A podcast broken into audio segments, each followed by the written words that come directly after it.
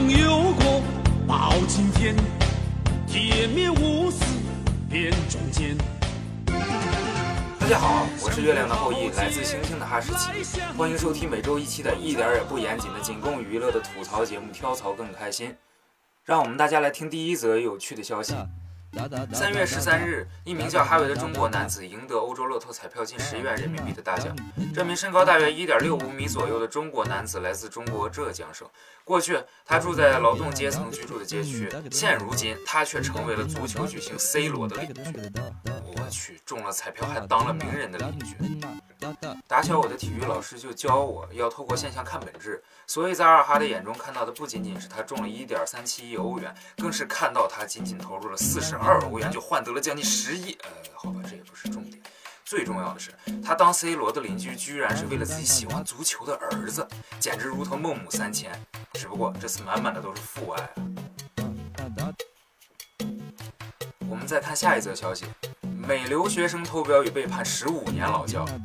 如果投毒抢劫在中国会被判十年以上有期徒刑，那么偷标语呢？有人会问偷标语算啥？但你敢不敢去朝鲜偷标语？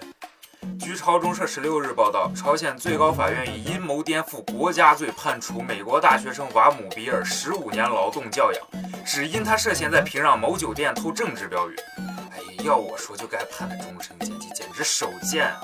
偷标语这么严重的事情，就算给我十个胆儿也不敢。再说了，如果你真想要干点什么来引起朝鲜政局混乱的话，我觉得偷金三胖的胖子才是首选。劳教的痛苦也不该由瓦姆来承担，而是撺掇他偷标语的老娘，还有他那些傻缺同学。让我们来看下一则消息：美驻日水兵强趴日本醉酒女子。近日，日本冲绳美军基地一海军士兵涉嫌强趴一名日本中年女子，已于当天被警方逮捕。日本内阁官房长十四日表示，日本政府已就这起事件向美方提出抗议，要求美方对驻日美军再报强趴丑闻严纲肃纪，防止类似事件再次发生。该水兵名叫卡斯特利亚诺斯。当日凌晨，他回到酒店时，发现这名日本女子躺在走廊里熟睡，随后把她抱入自己房间里，啪啪啪。直到早上四时左右，卡斯特利亚诺斯才允许受害者离开。事后竟然与法庭上称认错人了，趴了人家将近四个小时，还说认错人了。我想请问那位水兵大哥，你们驻日美军是不是都有夜盲症啊？按理说，水兵天天吃鱼，应该不缺维生素 A。受本台采访的某不愿意透露姓名的先生表示：“反正两个开放过度的国家搞出来的这点破事儿，估计也就一笑而过了。”哈士奇，我想说的是，日本这国家吧，有些时候是挺开放的，但这里涉及一个原则问题，那就是日本人究竟是主动开放的还是被迫开放呢？其实据二哈了解，驻日美军从2005至2013年共发生超过一千起以上的强趴案件。日方对美军的军纪涣散时常也是无能为力，而多数案件的不了了之，就是被美军挟持习惯了的日本方面的处理方式。我们再来看下一则消息：为救小狗谎报小孩坠水。十三日，广州一男子梁某报警称有小孩掉进水坑，情况危急。接到报警后的幺幺零、幺幺九、幺二零迅速出动，但一番搜查后发现落水的竟然是只狗。事后梁某说：“就想让你们来救狗啊。”最终，小狗被救起，男子因涉嫌故意扰乱公共秩序被拘留。散播爱心是对的，但是谎报就是梁先生您的不对了。不知道这位先生平时上不上网？网上消防官兵们为了救小猫小狗出动的案例还少吗？其实根本不需要把问题夸大，实话实说就好。相信战士们一定会理解的。当然，我比较在意的是梁先生为啥不亲自下去救小狗？是因为嫌水脏吗？还是说不会游泳呢？三月十三日，中国澳门一对马来西亚籍男女涉嫌将约三公斤可卡因伪装成巧克力，经国际机场运入澳门，被澳门司警截获。这批毒品黑市价一千一百万元，有人供称收受九百美元贩运该毒品。澳门司警表示，两人以迂回的方式在境外搭乘飞机，经过迪拜和泰国等地，在。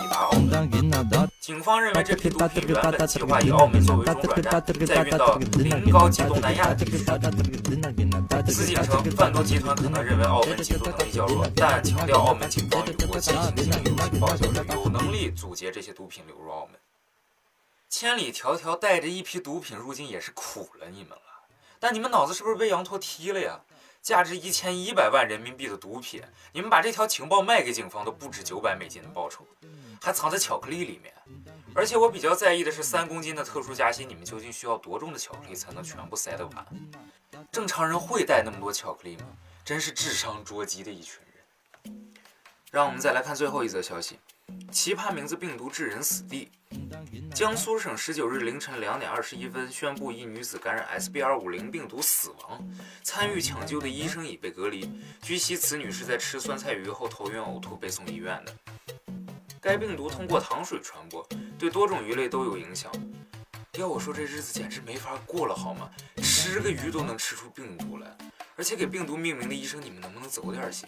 能不能一不小心就弄出这么个恶俗的名字来？傻病吗？这不是？还是说这真的就是起名者的恶趣味？你们故意的吗？以上即是本期跳槽更开心的全部内容，欢迎大家关注我们的呆鹅群。每期节目之前，我们会在公告中预先放出要播出的消息，供听众们预先吐槽。参与吐槽的听众朋友们，不仅有机会让自己的吐槽出现在节目中，我们还会抽取一名幸运听众，送出精美零食大礼包一份。开心跳槽，槽点多多，我们下期再见。